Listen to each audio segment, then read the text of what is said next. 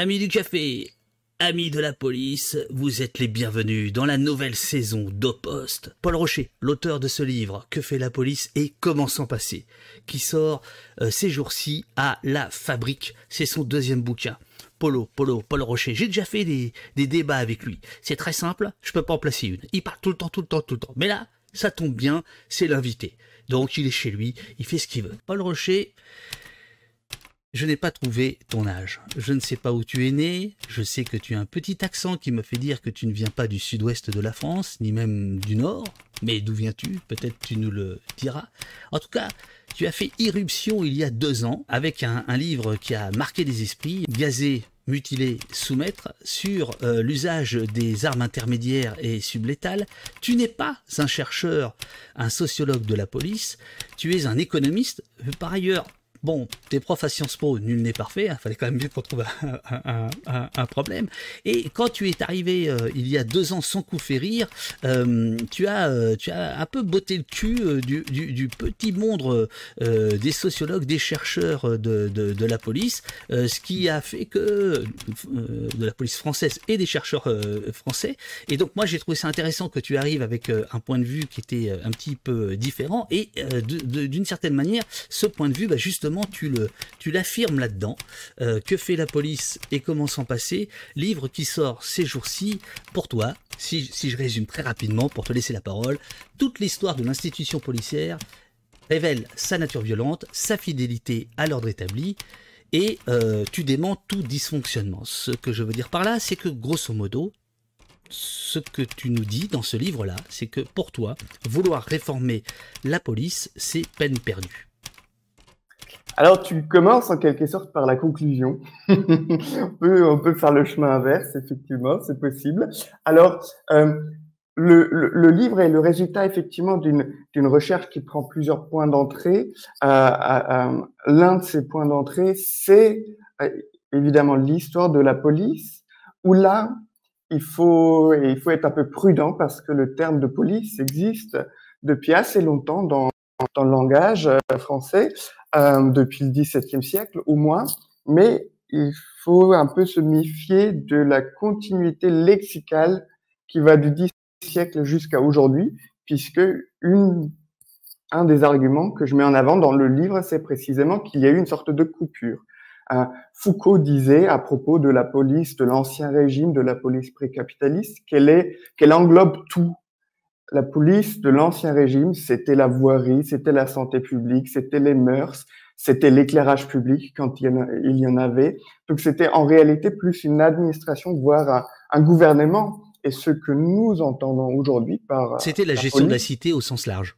Voilà, on pourrait le dire comme ça. Et évidemment, nous, aujourd'hui, on n'entend pas du tout la même chose quand on parle de police. Nous, on parle d'une institution, une branche de l'État bien spécifique, une branche, une institution publique euh, avec des professionnels, avec une gestion des carrières et des formations, euh, et qui, qui, développent aussi leur, euh, leur propre socialisation, leur propre esprit de, de groupe. Donc on parle dans le livre, je fais la distinction entre les deux pour justement éviter toute confusion. Et donc quand on s'intéresse à la police moderne, à ce que nous entendons par police aujourd'hui, euh, eh bien il s'avère que c'est une institution qui est à la fois très soudée en interne et imperméable vis-à-vis de l'extérieur. Donc elle est effectivement, euh, et les policiers le, le, disent eux-mêmes, ils parlent d'une forteresse quand ils parlent de, de leur employeur. Donc c'est une forteresse qui est euh, déconnectée en quelque sorte. Là tu cites en fait une syndicaliste hein, euh, qui, qui, a employé le terme de forteresse assiégée, de citadelle assiégée. Et effectivement ça fait partie des, des, des, très très bons passages du, du bouquin où tu expliques très bien comment la police se vit comme un corps euh, à part finalement? Et ce n'est pas le hasard, c'est le produit finalement du fonctionnement même de l'institution. C'est-à-dire que euh, on a souvent l'habitude de dire que par exemple la police est composée quand même d'une partie de d'une bonne partie de personnes issues des, classes populaires. Alors c'est vrai, c'était plus vrai dans le passé, ça l'est beaucoup moins aujourd'hui. Euh, et puis, surtout, la composition sociale, en réalité, risque de nous faire passer à côté de quelque chose de très essentiel, qui est que, en réalité, la police n'attire pas tout le monde. Elle attire un public bien particulier. Euh, les enquêtes euh, nous disent que euh, ceux qui veulent devenir policiers le font en majorité par une pure conception répressive du métier, donc un certain goût pour la violence, si on schématise un peu. Et le cheminement ne s'arrête pas là. Parce qu'une fois que ceux qui veulent devenir policiers entrent dans l'institution, eh bien là, ils entrent en, quelque sorte dans un processus de, euh, de, de, socialisation professionnelle. Ils apprennent le métier, les outils techniques, mais ils apprennent aussi une certaine vision du monde. Et c'est une vision du monde qui se, qui, qui, qui à nouveau est très très particulière parce que euh, effectivement, les policiers se conçoivent eux-mêmes comme étant dans une cité assiégée, assiégée par qui On peut se demander? Assiégée par le, le reste de, de la société. C'est une institution aussi qui répand, euh, ensuite qui imprègne euh, sur chacun de ses agents euh, comme une vision très particulière des, des, des rapports de, de, genre, des rapports de race, donc et toute une partie du livre sur le racisme institutionnel et le sexisme institutionnel. Donc voilà, c'est pas tout le monde. Et je vous avais prévenu, il, il, il laisse pas parler. Ah, voilà, ouais, t'as, aucune chance. C'est vrai, une fois que je démarre, c'est compliqué de m'arrêter. Euh, je vais, je vais essayer d'être plus concis. Euh, comme ça, tu peux en placer une. Page 12, euh, tu, tu expliques en fait l'objet du livre et euh, je, je le lis, c'est trois lignes. Ce livre n'est donc pas simplement un livre sur ce que fait la police, il vise à rendre compte de ce que la police est. Et là d'ailleurs tu viens de le démontrer, c'est-à-dire que tu as, tu as commencé à expliquer euh, le, le, le, le, recrutement, euh, euh la, la, vision des policiers par rapport à, par, par rapport à la société. Est-ce que c'était ça euh, le, point d'entrée de, de, de, ce deuxième livre par rapport au, au précédent? Est-ce que tu as eu envie d'aller en fait de questionner la nature de la police finalement? Mais je dirais que tu as tout compris. Euh, tu es, un lecteur. Bah, c'est fini, merci. Salut. Voilà, bon, c'est terminé, voilà. non, alors il se trouve effectivement, tu l'as mentionné euh, tout au début, que j'étudie la police depuis un certain nombre d'années. Elle est au centre du débat public. Euh, et ce que j'ai trouvé frappant, c'est à quel point le fonctionnement réel et l'évolution de cette institution reste méconnue. Il y a toute une série de mythes qu'on entend régulièrement. La police manquerait de moyens, la police lutte contre le, crime, qui, qui ne sont pas avérés. Et donc effectivement, ce deuxième livre, par rapport au premier, Gazer, mutiler, soumettre, c'était un livre sur les violences policières, alors que là, c'est un, un, livre sur la police, donc c'est plus large comme focus. Ce que tu euh, attaque d'entrée de jeu, c'est le mythe, ce que tu appelles le mythe policier, que tu distingues en fait en deux mythes. Est-ce que brièvement, brièvement, Monsieur Rocher, est-ce que tu pourrais euh, nous dire de quoi il s'agit? Deux mythes que je mets en avant. Euh, donc le premier, euh, c'est celui que la police manquerait de moyens. Alors effectivement, euh, peut-être une, déformation professionnelle, mais ça m'arrive de regarder les statistiques. Et alors il y en a, il y en a une que j'ai regardée très attentivement, c'est euh, bah, qu'est-ce que l'État dépense pour la police? Parce que si l'État manque de moyens, on doit pouvoir le trouver dans les chiffres. Alors, ce qu'on constate, si on prend les chiffres disponibles depuis 30 ans, c'est qu'en réalité, les moyens de la police ont augmenté de plus de 35%. Que les policiers, en réalité, ça va très bien. Ils sont l'enfant chéri des gouvernements successifs. En réalité, la police, elle se porte assez bien. Au lieu d'être une institution systématiquement dégraissée, euh, au régime, mais en réalité, elle a jamais été aussi bien traitée et surtout beaucoup mieux que, que le reste du, du service public. Ah, page 25, par rapport à sa population, c'est un truc terrible. Attention, je vais tourner la, la, la, page. Par rapport à sa population, virgule, la France, hop, on continue le stabilo, dispose aujourd'hui de plus de policiers qu'un État autoritaire comme la République démocratique d'Allemagne, RDA, en 1962. Ça fait mal.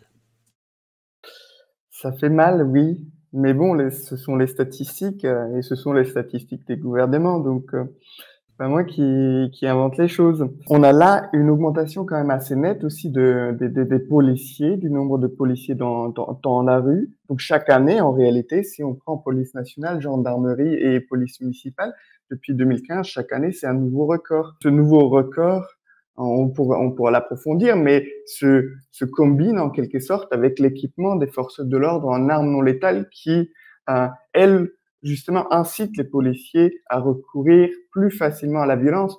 Il n'y a pas seulement plus de policiers, mais en plus, ils sont dotés d'outils qui les incitent aussi plus à, recourir à la force. Donc là, effectivement, la situation, elle est quand même, elle est quand même assez, assez explosive. Au passage, le niveau d'études des policiers a fortement augmenté depuis les années 80. C'est intéressant de, de, le rappeler. En 1982, écris-tu, 4% des gardiens de la paix avaient le bac et 15% des officiers un bac plus 2 bac de baccalauréat, hein, pas de brigade anticriminalité, on est bien d'accord. euh, Pardon. Euh, en 2003, ils, étaient respectivement 63 et 50%. De telles propositions échouent précisément à prendre en compte l'épaisseur institutionnelle que soutient le racisme policier. Oui, alors ça c'est un autre point, excuse-moi, c'est un autre point sur le racisme, on va y venir. Euh, toi, toi, tu euh, considères que parce que leur, niveau de départ est meilleur, euh, mieux les former, ça n'a pas de sens. Ils sont, ils sont déjà, de ton point de vue, mieux formés aujourd'hui ou avec un niveau de formation avant d'entrer dans l'école de police supérieur on a une formation euh, qui est déjà beaucoup plus poussée que dans le passé. Mais ce que je dis surtout, ça c'est juste pour, pour, montrer à quel point la question de la formation ne peut pas être au centre, puisque en réalité la formation c'est quand même amélioré si on regarde à moyen terme. Mais ce que je dis surtout, c'est que si c'est pas la formation qui est en cause, ben, il faut chercher le pro, euh, la, la, cause du, du, du, racisme policier, des discriminations policières, il faut la chercher ailleurs. Euh, et ce ailleurs, moi, je trouve dans l'institution policière, dans son fonctionnement, je l'ai mentionné un petit peu euh, à l'instant, euh, mais typiquement, quand on quand on parle de racisme institutionnel, tu voulais peut-être y, venir un peu plus tard, mais quand on parle de, de racisme institutionnel, il faut bien comprendre ce que c'est. Ça veut dire que ce ne sont pas principalement, pas primairement des personnes avec des intentions racistes qui commettent des actes racistes, mais c'est le fonctionnement normal de l'institution qui transmet à ses agents euh, l'idée que bah, pour être bon policier, on contrôle plus souvent telle catégorie de la population que telle autre catégorie. Donc ça, c'est vraiment le fonctionnement continu. Donc un policier peut très bien avoir un, un ami noir et, il va quand même être amené à discriminer et c'est attesté à nouveau par des études. D'ailleurs, une étude de Jobard, justement, qui est, qui est, cruciale à ce moment-là. En deux mots, c'est quoi le fonctionnement normal de la police? Ce que tu appelles le fonctionnement normal celui qui est à l'œuvre, euh, par rapport, par rapport à la question du racisme, par exemple. Parce que tu as des, as des pages très précises là-dessus, parmi les meilleures pour moi euh, du, du, du, du, bouquin. Le fonctionnement normal, c'est justement la manière dont les policiers voient conçoivent au quotidien leur métier. Donc c'est ce qu'ils font. Euh, et, et, dans ce qu'ils font, évidemment, euh, ils inventent pas vraiment beaucoup de trucs. Parce que ce qu'ils font, bah, ils apprennent ça au cours de leur formation, euh, ils apprennent ça au contact avec, avec leurs collègues qui ont un peu plus d'ancienneté. Donc c'est le fonctionnement normal, c'est tout simplement la manière d'exercer le, le, le, métier. Et qui, qui ensuite peut aussi être influencé par des envies de monter en grade, des envies d'évolution de la, la, la, carrière. Et c'est là que la question du, racisme intervient, parce que c'est quand même frappant de constater que la police discrimine systématiquement les euh, populations, principalement noires et arabes. Donc on peut quand même se demander comment ça se fait que tous les policiers, hein, parce que là on parle c'est un tous les policiers en termes statistiques. Euh, euh, comment ça se fait qu'ils se comportent de la même manière? Est-ce qu'au départ, ils étaient tous déjà racistes? Est-ce qu'ils font ça intentionnellement? Et là, ça serait quand même très surprenant qu'on que autant de racistes se retrouvent tous au même endroit. et là, intervient la question de qu'est-ce que fait l'institution des agents qui travaillent en son sein? et c'est là que la réponse au comportement discriminant se trouve dans le racisme institutionnel. Et donc, qu'est-ce que c'est le racisme institutionnel? Là, je m'appuie sur le travail de, de Stuart Hall, qui dit que, premièrement, le racisme institutionnel n'a pas besoin d'individus ouvertement racistes. Donc, c'est le résultat d'un processus, euh, d'une institution, et euh, c'est par la culture professionnelle que se transmet le comportement le comportement raciste. Donc c'est en quelque sorte l'habitus institutionnel et qui empêche aussi une réflexivité professionnelle sur le problème. Même chose pour, euh, pour le maniement des armes. Hein.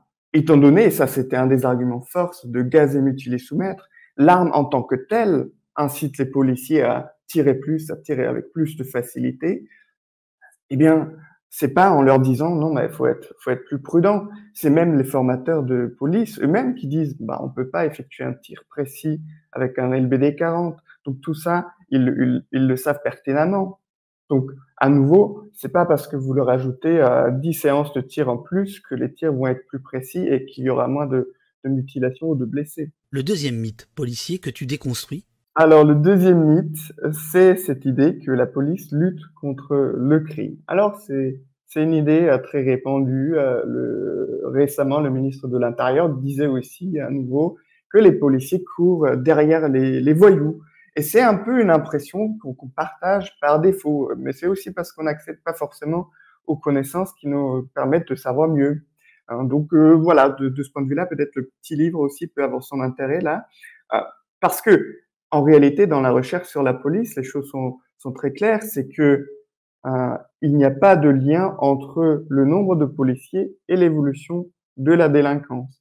Donc, ce ne sont pas les policiers qui luttent contre le crime, et c'est un, c'est un point extrêmement important parce que bah, ça nous conduit à, nous interroger aussi sur bah, que font, que font les policiers. Mais avant, avant de, de, d'interroger ça, Juste un, autre élément. En France, on a depuis une trentaine d'années euh, des chiffres de la délinquance qui sont, qui sont stables. Donc il n'y a pas d'augmentation, contrairement à ce que prétend le ministère de l'Intérieur, qui lui, et c'est assez connu aussi des chercheurs, utilise des données qui en réalité sont manipulées. Pour vous donner juste un, voilà, une, petite, une petite idée de pourquoi les chiffres du ministère de l'Intérieur sont inutilisables, eh ben, c'est pour des raisons euh, méthodologiques. C'est comme si, en France, on comptait le nombre d'habitants chaque année, et d'une année à l'autre, on décide d'inclure la population belge, et après coup, on dit, ah bah cette année-là, la, enfin, la population a vachement augmenté. C'est comme ça que procède le ministre, le ministère de l'Intérieur. Donc les chiffres du, ministère de l'Intérieur sont inutilisables, et en réalité, ce que nous montre la, recherche, c'est qu'on a une stabilité sur, sur la délinquance. Euh, c'est quand même assez surprenant depuis 30 ans, les dépenses pour la police augmentent très fortement, mais euh, la délinquance, elle, elle reste stable. Donc on a beaucoup plus de policiers, et ce n'est pas parce qu'il y a plus de policiers que la délinquance est stable. Donc on se demande, mais à quoi sont utilisés ces policiers? Que font-ils dans, leur quotidien? Donc ça suggère qu'en réalité, Aujourd'hui, en France, la police est totalement surdimensionnée. Le cœur de l'ouvrage, tu l'as un peu abordé tout à l'heure, c'est de reprendre l'histoire de la police. Et pour toi, il euh, n'y a pas que pour toi d'ailleurs, bah, le cataclysme, c'est le capital, c'est le capitalisme. Et qu'à partir du moment où le capitalisme entre en scène, la police est modifiée. Et aujourd'hui, la police, si j'ai bien lu ton livre, la police est la descendante directe de cette modification, de ce bouleversement euh, du rapport au capital, à l'État, aux citoyens. Tout à fait. La, la, naissance de la police comme institution moderne, institution capitaliste, bah, ça coïncide, ça s'articule surtout avec la formation du capitalisme français. Dans les années 1800, 1800 enfin 1850, 1860, une, sorte de rupture le capitalisme français se met en place, il y a une libéralisation du marché intérieur de la France qui va de pair avec une libéralisation aussi externe. C'est là que euh, le salariat se développe réellement, que le pays s'industrialise. Et là, on voit que tout d'un coup, la gestion de l'ordre public, elle prend une forme très différente. C'est là qu'on voit la naissance des écoles de police. On, développe des formations. On attend un niveau d'éducation plus important des policiers ou alors on leur apprend à lire au sein de l'institution policière qui devient donc une institution d'abord municipale puis étatique mais en tout cas publique donc pas au service de quelqu'un notable euh, et donc il y a une procédure de formation une gestion des carrières et c'est là où en réalité les policiers voilà ça, être policier c'est pas seulement une fonction ça devient un métier à temps plein, rémunéré pour cela, hein, et ça soude les troupes en interne. Et là, Paul, est-ce que tu peux nous dire la, date à peu près, euh, la période? Alors, euh, il n'y a pas une date particulière, mais c'est à partir des années 1870 que successivement, il y a une professionnalisation de la police des policiers. Donc c'est à partir de ce moment-là et ça s'étend jusqu'à avant la Première Guerre mondiale. Donc les choses ne se font pas comme ça en un, claquement de doigts. C'est un processus. Et à partir de là, le policier, en quelque sorte, il, devient de plus en plus séparé du reste de la société. C'est là que commence euh, cette idée euh, de la citadelle assiégée, de l'esprit de, de corps euh, très soudé des policiers. Et on va avoir très vite des moments pour tester si ce caractère soudé, cet esprit de corps policier, va vraiment tenir. Parce que, euh, bah, avec l'émergence du capitalisme, bah, naît aussi en quelque sorte son opposant historique, le mouvement ouvrier. Et donc, le mouvement ouvrier s'organise, revendique, fait grève aussi à la fin du 19e siècle. Et il y a des affrontements extrêmement durs. Tu fais tienne une déclaration d'un spécialiste de la police que je ne connais pas, qui s'appelle Marc Neocleus, et qui écrit Faire la police signifier faire la police des pauvres une police qui finalement euh, est la gardienne de l'ordre établi, et à ce moment-là, l'ordre établi, enfin depuis ce, depuis ce moment-là, l'ordre établi, c'est le capital. Ce qui est important, très important à ce moment-là, c'est bien de comprendre aussi que l'État est inscrit dans l'accumulation du capital, et cela pour deux raisons, si on schématise un peu. La première, c'est que les marchés n'existent pas naturellement. Il faut les encadrer, il faut les organiser, il faut des lois pour encadrer le fonctionnement des marchés. Donc ça, c'est le premier point. Et le deuxième point, c'est que euh, l'État n'existe pas sans ressources. Et les ressources viennent soit de la fiscalité, soit de l'endettement. Et les deux présupposent un processus d'accumulation des investissements continus. Et, euh, et, les entreprises n'investissent que quand il y a des perspectives de profit. Donc, par son intérêt propre, l'État, en quelque sorte, est aussi structurellement biaisé en faveur de l'accumulation du capital.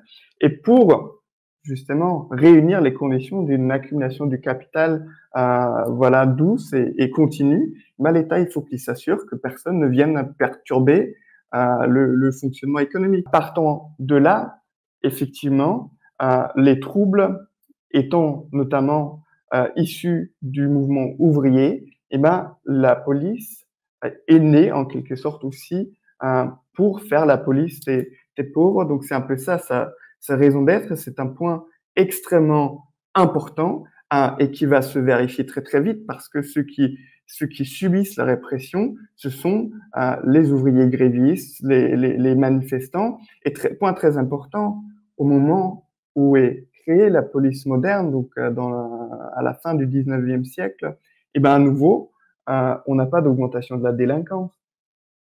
Et ça aussi, c'est un, c'est un fait qu'on qu'on peut lire dans, dans, dans, les études sur l'histoire de la police en française. Donc, c'est pas du tout une société qui, qui, devient plus dangereuse de manière générale pour tout le monde. C'est une société où le mouvement ouvrier revendique, et ça, c'est considéré comme dangereux pour ceux qui, qui bénéficient de, du, du, travail euh, des autres. Une gravure d'un dénommé Valoton, La Charge. Cette gravure, qui est d'un modernisme, tu, tu, en parles parce que pour toi, elle symbolise les rapports justement entre euh, la police répressive et la, la, la, population. Cette gravure montre bien que dès, dès, dès son début, la police moderne, euh, elle, elle, agit de, de cette façon-là. Alors, les, euh, en quelque sorte, avec la naissance de la police, naît aussi le sujet des violences policières, même si on, on l'appelait pas forcément de la même manière, et que l'histoire des violences policières n'est pas totalement linéaire, ça peut être plus fort ou moins fort. En tout cas, dès le début, c'était bien ça. Donc, il n'y a pas plus de délinquance qu'il qui faudrait, réprimer, mais un mouvement ouvrier qui, qui revendique une CGT qui grandit et qui devient aussi plus combative. Quel sens ça a de s'intéresser à ce qui s'est passé à la fin du 19e pour comprendre ce qui est en train de se passer euh, au début du 21e Premièrement, euh, la police n'a pas toujours existé. Donc un examen historique permet justement d'interroger ce, ce, genre de choses et on voit très clairement que la police est une institution moderne et n'a pas existé dans toutes les sociétés de tout temps. Donc elle peut aussi disparaître. C'est le sens de, de l'histoire voilà, qui, qui, nous dira, mais en tout cas, ça n'a rien de naturel. Et le deuxième élément, c'est que l'institution policière en tant que branche répressive de, de, de l'État moderne, commence avec la mise en place du capitalisme et elle répond donc aussi aux préoccupations qui sont celles des, des, des de, de, de, de, la classe dominante. De la classe dominante. il y a beaucoup de questions autour de l'extrême droite. L'extrême droite et la police, la police et l'extrême droite. Il y a un fait sur lequel on est d'accord, c'est que les policiers votent très très fortement, de manière très disproportionnée, pour l'extrême droite, entre 60 et 75% selon les élections. La question qui se pose, bah, est-ce que beaucoup de policiers votent pour l'extrême droite parce que il y a des militants d'extrême droite très doués qui, qui font de l'agitation au sein de la police, ou est-ce que c'est parce que l'architecture même de l'institution de policière constitue un terrain favorable au développement d'idées d'extrême droite? Et donc, ce que je développe dans le livre, c'est précisément la deuxième hypothèse, à savoir que, évidemment, il y a des réseaux d'extrême droite qui sont actifs dans la police, mais, mais, mais s'ils réussissent aussi bien, c'est que, en fait, la base, elle est déjà plutôt, plutôt bien préparée. Donc, euh, c'est la culture interne de la police qui, en fait, est, est propice à accompagner et même accélérer un glissement général de la société vers l'extrême droite.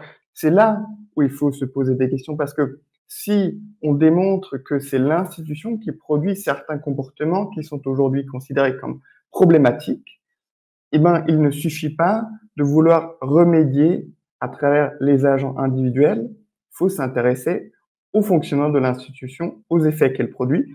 Il faut parler de l'institution policière en tant que telle il y a deux exemples que tu donnes, euh, l'Afrique du Sud et euh, l'Irlande du Nord, euh, comme des moments, comme des, lieux où la population s'est passée de la police, ou plus exactement la grand remplacée.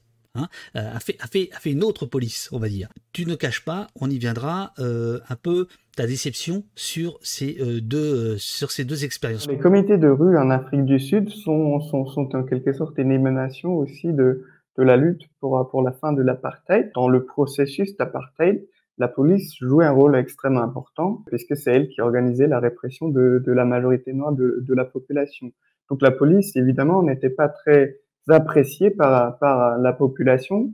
Donc, a commencé une réflexion sur comment est-ce qu'on peut s'organiser pour gérer les conflits qui peuvent émerger euh, en dehors de, de, la police. Et donc, c'est là qu'on voit euh, naître les comités de rue qui sont en quelque sorte des rassemblements quartier par quartier euh, où les habitants se réunissent pour traiter tel ou tel problème. Euh, et ça donc à partir des réalités locales et avec un focus sur la résolution du conflit qui va à la fois vers évidemment la justice pour la victime, mais aussi dans le sens de qu'est-ce qu'on peut faire pour que la situation ne, ne se reproduise pas. On n'est pas du tout dans, dans l'optique de punir un, un, criminel, mais voilà, de, de, de, comprendre un peu la dynamique sociale qui, qui se cache derrière euh, euh, l'acte délinquant. On est bien d'accord, il s'agit quasiment de comité de quartier en fait. Hein. C'est pas c'est pas du tout un truc privé. Hein. C'est une organisation de quartier qui suppose évidemment aussi l'implication des, des, des, habitants. Là, contrairement à la police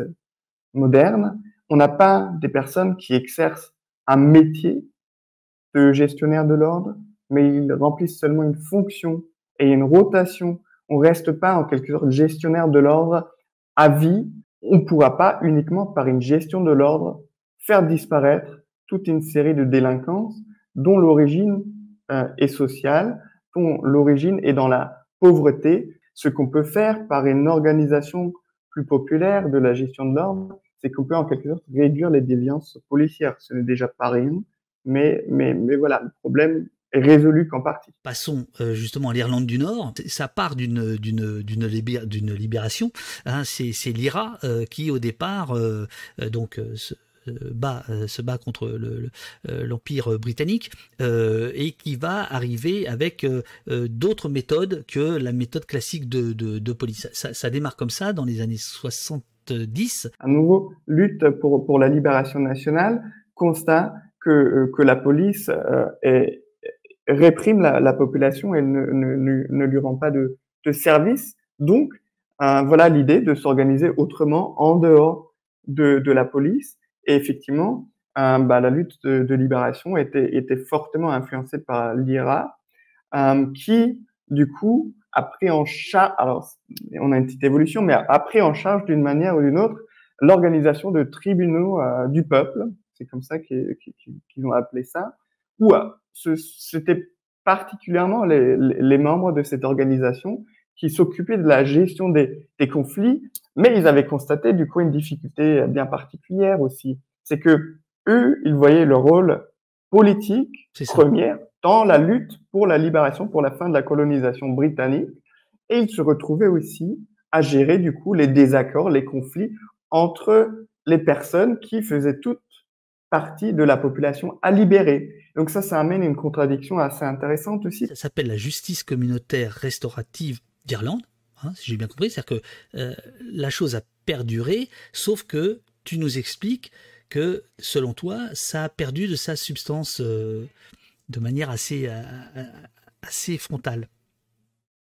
Oui, parce qu'il s'agissait au départ d'une sorte d'auto-organisation de, de, de, de l'ordre public, des, des, conflits entre personnes, euh, qui ensuite s'est retrouvé euh, intégré en quelque sorte dans le fonctionnement de, de la police. Donc on a à nouveau un peu une histoire de, de, de, récupération qui vide un peu le sens de la démarche euh, bah, un peu initiale des, des, des, tribunaux du peuple. Alors évidemment, l'IRA s'est totalement dissocié de, de, de cette manière d'organiser l'ordre public. La leçon que, qu'on voit aussi dans l'exemple irlandais, c'est que si on a des, des organismes en quelque sorte indépendants de gestion de l'ordre et que ces organismes s'inscrivent dans le fonctionnement de la police, mais ils perdent en quelque sorte leur, leur, leur raison d'être et leur fonctionnement qui au départ était différent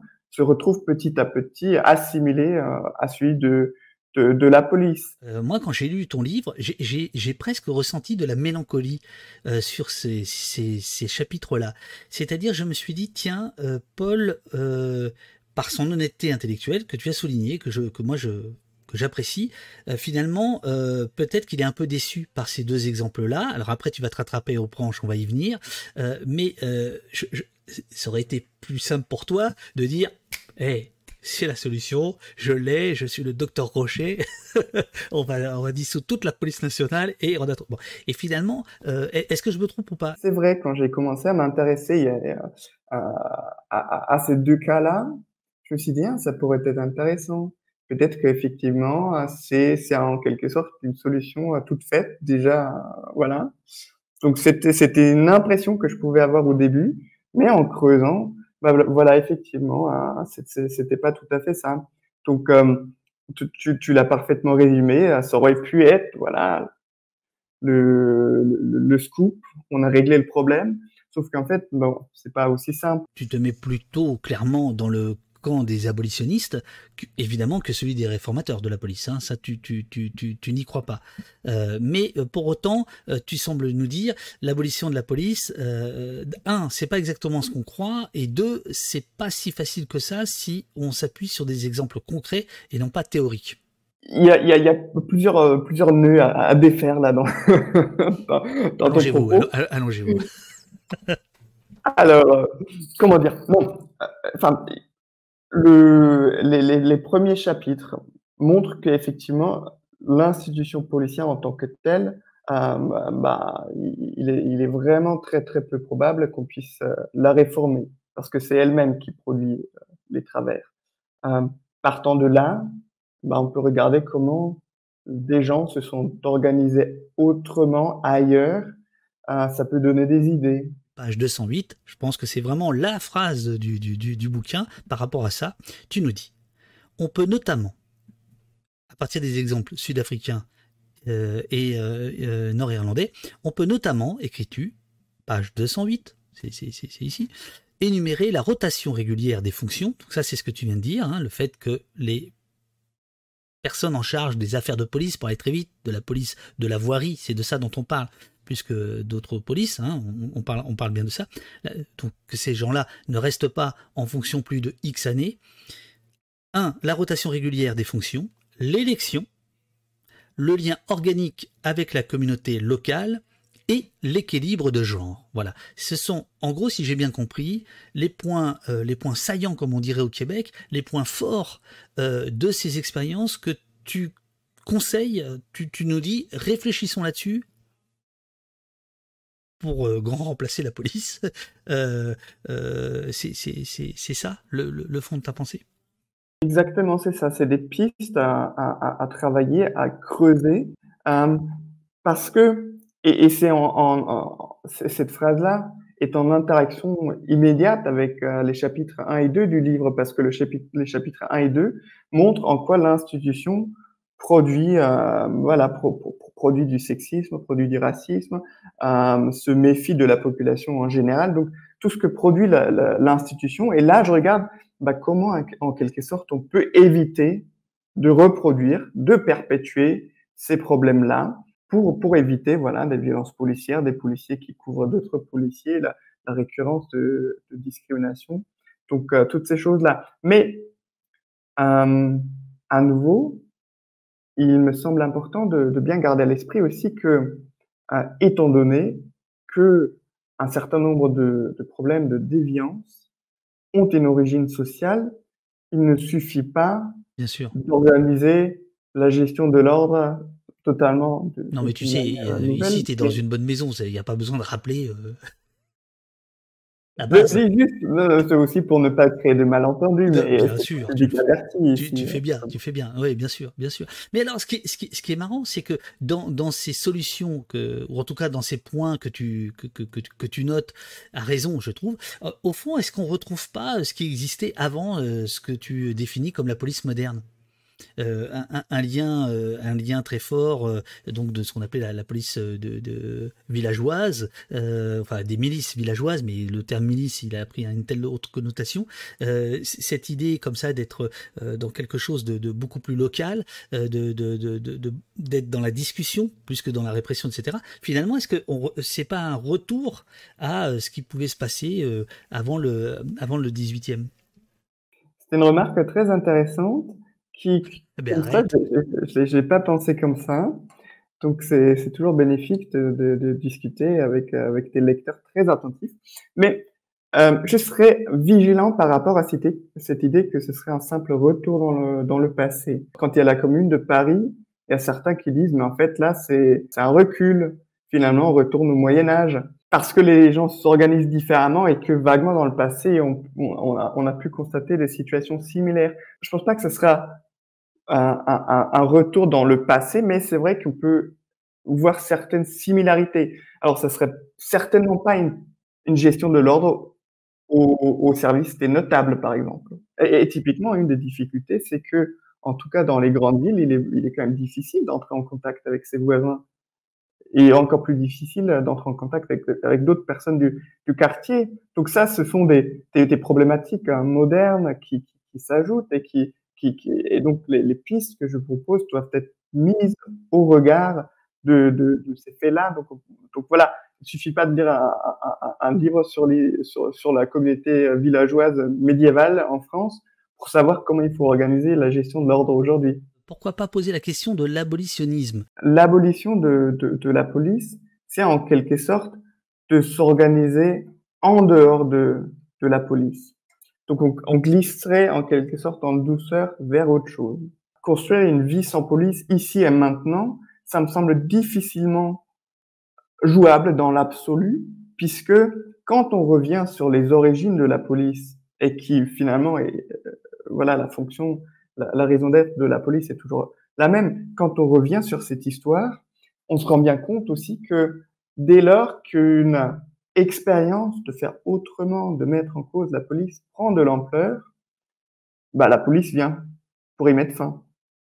Et donc, c'est là où, en quelque sorte, le glissement vers autre chose en douceur me, me semble peu réalisable et que, en quelque sorte, le dépassement de la police ne peut être qu'en même temps un dépassement des, des, des rapports sociaux existants. C'est pour ça que que je, je, je, je voilà, j'ai insisté sur tout à l'heure aussi sur le point. Tu m'as dit que le public ici sait, mais, mais en tout cas dans le débat, ça me ça me semble pas toujours euh, acquis. Yolo te disait, euh, revenez sur le mythe policier. Ah bon, c'est un mythe que la police lutte contre le crime? J'ai du mal à imaginer qu'une présence policière n'a pas d'impact. C'est ce que tu as dit à un moment donné. Euh, mmh. C'est euh, tu t'attaches à essayer de euh, décorréler euh, la présence policière C'est vrai que ça paraît, ça paraît assez surprenant, euh, mais il suffit de regarder un peu. Euh, il, y a, des études qui ont été faites sur le quotidien euh, du, policier. et ce que fait le policier au quotidien? Alors, il y en a, c'est voilà, c'est sans doute légèrement caricatural, mais un des collègues chercheurs qui a justement fait des enquêtes auprès des policiers eh ben, il, il, il, a réussi à trouver euh, quand même un policier qui lui dit non mais mon travail euh, c'est 99% d'ennui et 1% de pure terreur. Et évidemment, euh, c'est des approximations. Il n'a pas fait, il pas fait de statistiques sur ce qu'il fait au quotidien. Mais on a, on a, on a, on a d'autres, d'autres études où finalement on retrouve à peu près la même chose, à savoir que les affaires criminelles ne dépassent pas les 10% du temps de travail d'un policier. Donc généralement, ils passent plutôt leur temps à attendre, à prendre des plaintes, à, à, être sollicités pour des choses qui d'ailleurs euh, n'ont rien à voir avec la, la, fonction euh, de police. Il y a une question, c'est la dernière, celle de Marcel, euh, qui, qui, nous vient du, du Québec. Comment définiriez-vous un État policier? Et j'ajouterais, est-ce que tu considères que nous sommes aujourd'hui dans un État policier en France? C'est drôle parce que cette catégorie-là, j'ai plutôt évité jusqu'à présent. Je parle plus de d'étatisme autoritaire ou de réorganisation autoritaire de, de, de la France. Euh, parce que État policier, qu'est-ce que ça suggère? Ça, pourrait suggérer que ce seraient les policiers qui, qui, qui sont aux, manettes, qui feraient la loi. Hein. Et il me semble, si, si, si, si on s'accorde sur cette définition-là, que ce serait accorder trop de marge de manœuvre, trop d'importance à la police ah, alors que en réalité, la réorganisation autoritaire du pays à laquelle on assiste et que le livre documente, euh, c'est une réorganisation autoritaire du pays qui part des, des, des, conditions socio-économiques qui, qui, sont, qui sont les nôtres, ou pour, pour le faire euh, très rapidement, le néolibéralisme, c'est la, la, bourgeoisie qui essaie de prendre une part toujours croissante des, des richesses produites, et ça crée des tensions parce que on a atteint un stade déjà maintenant où pour une proportion extrêmement importante de la population, il n'est plus possible d'accorder encore plus à la classe dominante. Et donc, pour quand même faire accepter à cette grande partie de la population euh, cet ordre injuste, eh ben, il reste souvent plus que la répression parce que le consentement à l'ordre établi ne fonctionne plus aussi bien qu'auparavant. Donc là, la police prend une place plus importante, mais c'est pas la police qui impulse ça en premier, mais euh, qui en quelque sorte arrive seulement en deuxième, même si elle-même elle alimente, elle accélère le processus, mais c'est un processus d'abord de transformation socio-économique. Voilà qui plombe cette fin d'entretien. Je te remercie, mon cher Paul. Bah, merci à toi, David, et merci au chat. C'était un plaisir.